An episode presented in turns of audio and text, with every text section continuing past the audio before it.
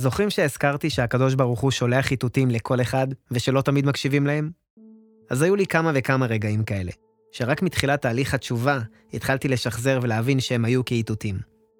רגע אחד כזה קרה לפני עשר שנים. נסעתי עם בן דוד שלי ברכב שלו. נסענו לאירוע של קרובים שלנו, אירוע צהריים. הדרך הייתה פתוחה ובלי פקקים, ובן דוד שלי הרשה לעצמו לנהוג במהירות קצת יותר גבוהה מהרגיל. ללא שום התראה, משאית דהרה מולנו, סטתה ממסלולה והעיפה אותנו מחוץ לשולחן. היינו על מהירות גבוהה והידרדרנו עם הרכב לשדה שהקיף את הכביש. השדה היה עם עצים וגדרות, והרכב התנגש באחד העצים בעוצמה רבה. אני איבדתי את ההכרה באותו הרגע. שקט, חושך. אין לי מושג כמה זמן עבר. לא הייתה בי שום תחושה. לאט לאט התחלתי לשמוע צלילי סירנה רחוקים ומתקרבים. כוחות משטרה ומד"א התחילו לצאת מהרכבים והתקרבו אל הרכב שלנו. שמעתי שוטר מדבר בקשר שלו עם שוטרת, ומתאר את דגם הרכב שלנו ומקריא לה את מספר לוחית הרישוי. פרמדיק התקרב אליי ונגע בי בעדינות כדי לבדוק לי דופק.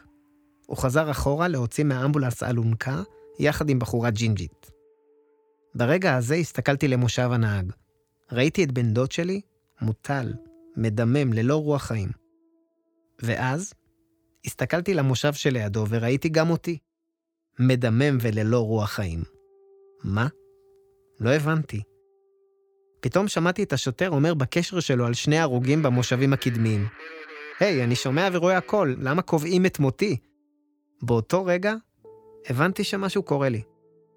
אין לי אפשרות להסביר איך ידעתי את מה שאני הולך לתאר, אבל פשוט ידעתי. מין ידיעה ללא ידיעה. הנשמה שלי יצאה מהגוף וראתה את כל המתרחש למטה, בעולם הפיזי. ראיתי את עצמי מת. ראיתי את בן דוד שלי מת. ראיתי את הרכב מעוך ואת העץ שהתעקם מעט מעוצמת המכה. ראיתי בפרטי פרטים את כוחות ההצלה, את כל המתרחש. זיהיתי שהנשמה שלי מתנתקת מהגוף באיטיות. ניסיתי להגיד לפרמדיק שאני חי, אבל לא הצלחתי. הנשמה החלה את דרכה למעלה. היא הפכה להיות מוחשית יותר ויותר. מין אנרגיה שעולה למעלה, שנפרדת מהגוף שלי למטה ובתודעה מוחלטת. פה התחלתי להרגיש כבר תחושה אחרת. הרגשתי שאני עולה למעלה ולא רוצה לחזור למטה. זו הייתה תחושה נעימה, משחררת, כאילו כל החיים חיכיתי לעלייה הזאת. לאט לאט כל המתרחש למטה, הקולות, המראות, הכל מתאדה, ואני ממשיך לעלות כמו מגנט שנמשך לצד השני שלו. פתאום גם הזמן קפא, לא הייתה לי שום תחושה של זמן. הוא עצר. כל מה שעניין אותי זה להמשיך ולעלות. ואז, ברגע אחד, הגעתי למין אור לבן, חזק, בוהק, כמו פלאש שמכוון אליך ישר לעיניים באישון לילה. אבל בשונה מהאורות שאנחנו רגילים אליהם, האור הזה היה פיזי. ממש יכולתי להרגיש אותו, לגעת בו. ובשונה מהפלאש המציק, האור הזה היה נעים, ממגנט. הייתה בו אהבה פיזית, רוחנית. הרגשתי שהוא עוטף אותי כמו שמיכת צמר ביום קר. הרגשתי בבית, שהגעתי הביתה. האור התחיל להתפייד, כמו ערפל סמיך שיורד לקרקע למטה, ואז נגלה אליי מחזה מבהיל. ראיתי שולחן, ארוך ארוך, כמו שולחן ליל סדר שמוכן לכ-50 אורחים, אבל באופן מוזר השולחן לא היה ערוך כלל, אפילו ללא מפה, ערום. קצה אחד של השולחן היה קרוב אליי מאוד, והקצה השני רחוק מרחק מה. בקצה הרחוק ישבו להפתעתי סבא וסבתא שלי, מצד אבא. חשוב לציין שלא הכרתי אותם בחיי, אבל ידעתי שזה הם, זיהיתי אותם מהתמונות שבאלבומים.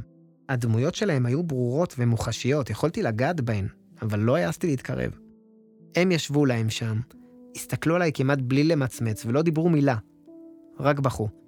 בכי תמרורים, בכי שלא מפסיק. הרגשתי עצב עצום, עצב לא ברור. היה לי מאוד קשה לראות אותם בוכים ככה. ואז העיניים שלי התמקדו בקצה השני והקרוב של קצה השולחן. שם ישבה דודה שלי, הבת שלהם, דודה סולטנה. היא נפטרה כשהייתי בן 16 בערך. היה לי קשר טוב וחם איתה. אהבתי אותה מאוד, ואני חושב שגם היא אותי. היה לה לב ענק, לא משנה מה, תמיד היא הייתה מחייכת אליי. ועכשיו, גם היא בוכה ללא הפסקה. בכי שיכל למלא את הכנרת להרבה שנים. מספיק, דודה, מספיק, אל תבכי ככה. אני זוכר אותך תמיד מחייכת, למה ככה? אני בוכה כי אתה לא בדרך הנכונה. מה? היא מדברת? רגע, את מדברת איתי? יא איבני, עידו, אני... אתה לא עושה לנו טוב פה למעלה. אתה לא בדרך הנכונה. אתה חייב לחזור לדרך הנכונה. מצד אחד לא הבנתי מה זה אומר הדרך הנכונה. לא הכילו אותי שם בכפית. מצד שני, לפי התגובה שלי, כנראה בתת מודע הבנתי על מה היא מדברת. אבל דודה, אני לא יכול, זה חזק ממני. אני לא יודע איך, אני לא יכול. בכיתי ללא הפסקה. מילאנו את הכנרת ביחד. אתה יכול. היא זעקה עליי פתאום בלי דמעות. באותה שנייה, בעד הזעקה, הנשמה שלי בבת אחת ירדה למטה. לדעתי במאית השנייה. מצאתי את עצמי שוכב במיטה, הלב על 200, הכרית הייתה ספוגה במים, הבכי שירד שם למעלה ירד גם כאן למטה, והציף את הכרית בדמעות שלי. ברגע מדויק, אמרתי משפט שלא אמרתי לדעתי מכיתה ב'. מודה אני לפניך, מלך חי וקיים, שהחזרת בי נשמתי בחמלה רבה אמונתך. קמתי מהמיטה ושמתי לב שזו מיטה מוכרת, המיטה שלי, בבית שלי. אז כן, עכשיו אתם מבינים שהכל היה חלום. גם התאונה. אבל כמו שעד עכשיו הייתם איתי בחוויה הכל כך מוחשית וברורה, ככה גם אני הרגשתי. זה לא היה חלום מבחינתי. חוויתי מעין מוות קליני מהמיטה הפרטית שלי. תבינו, לא הכרתי סיפורי מוות קליני לפני. רק אחרי שזה קרה לי חקרתי קצת וראיתי שיש המון קווי דמיון בין סיפורים של אנשים למה שאני חוויתי בעצמי. התחלתי לבכות, אבל לא בכי רגיל, התייפכות של ממש. השעה הייתה שלוש לפנות בוקר. מה אני עושה? איך אני חוזר לישון ככה? החלטתי באותו רגע להתקשר. אתם כבר בטח יודעים למי. נכון, לקרן. משום מה לא שינה לי שאני אולי מעיר אותה, זה היה הכרחי. היא תענה לי בכלל. התקשרתי בכל זאת. צלצול אחד, צלצול שני, צלצול שלי. מה קרה? כל כך שמחתי שהיא ענתה לי. התחלתי ברגע לבכות, לא הייתי מסוגל לדבר. אחותי נבהלה, אז הייתי חייב קצת להירגע ולהרגיע אותה על הדרך. התחלתי לספר לה הכל, בפרטי פרטים. עכשיו היא התחילה לבכות, אבל ממש, פתאום אני זה שהייתי צריך להרגיע אותה. ואז הבנתי למה היא בוכה ככה. היא סיפרה לי שבאותו יום ממש, היא, בעלה וילדיה שיחיו, נסעו לקברי צדיקים. היא ביקרה גם את הקבר של רבי שמעון בר יוחאי. שם היא תיארה לי שהגיעה לציון שלו, והניחה שתי ידיים להתפלל. להתפלל על בעלה, על הילדים, על פרנסה. אבל היא לא חשבה עליהם באותו רגע. היא תיארה לי שכשהיא הניחה את ידיה על הציון, רק אני הייתי לה בראש, רק אני. היא התפללה עליי בדמעות שייתנו לי סימן מלמעלה, שיעזרו לי למעלה לחזור למסלול תקין. אתם קולטים? אז אפשר לחשוב שזה צירוף מקרים, אבל הסיכויים לא הולכים לשם. בכינו יחד. קשה לי מאוד עם מה שאני הולך לספר עכשיו, שוב, מהמקום בו אני נמצא היום, אבל נתתי לימים לעבור, למחשבות לחלוף, לחוויה להתמסמס. במשך יומיים אחרי המקרה הסתובבתי כמו זומבי. לא הפסקתי לחשוב על החוויה הזאת, פשוט לא יצא לי מהראש. אבל כמה שהחוויה הזאת הייתה לי חזקה, מסתבר שהקליפות שלי היו חזקות יותר, ושקיים יצר חזק מאוד שמורה לך לא להשתנות, לא לעשות צעד לקראת. הייתי באותם ימים סטודנט למשחק, ונתתי למשחק של החיים להוביל. היום, במבט לאחור, עשר שנים אחרי, הבנתי משהו. אותה שבת ראשונה ששמרתי לבד בתל אביב, אותו אור שהרגשתי כל השבוע שאחרי, זיהיתי אותו. הרגשתי שנפגשנו כבר בעבר. רק אז ירד לי האסימון.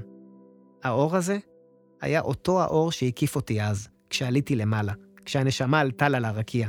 האור הממגנט, הפיזי, האוהב, החם, המלטף. רק שהפעם האור הזה הקיף אותי כאן למטה, ובלי שום חוויה מטלטלת. אלא מתוך שלמות ומתיקות שלא חוויתי כל ימי חיי. מתיקות שלשמחתי, אני מרגיש כל רגע מאז אותה שבת. אז הבנתי שבשביל לקבל מהאור הנצחי שקיים שם למעלה, שווה להשתנות ולוותר על כל השטויות שכאן למטה.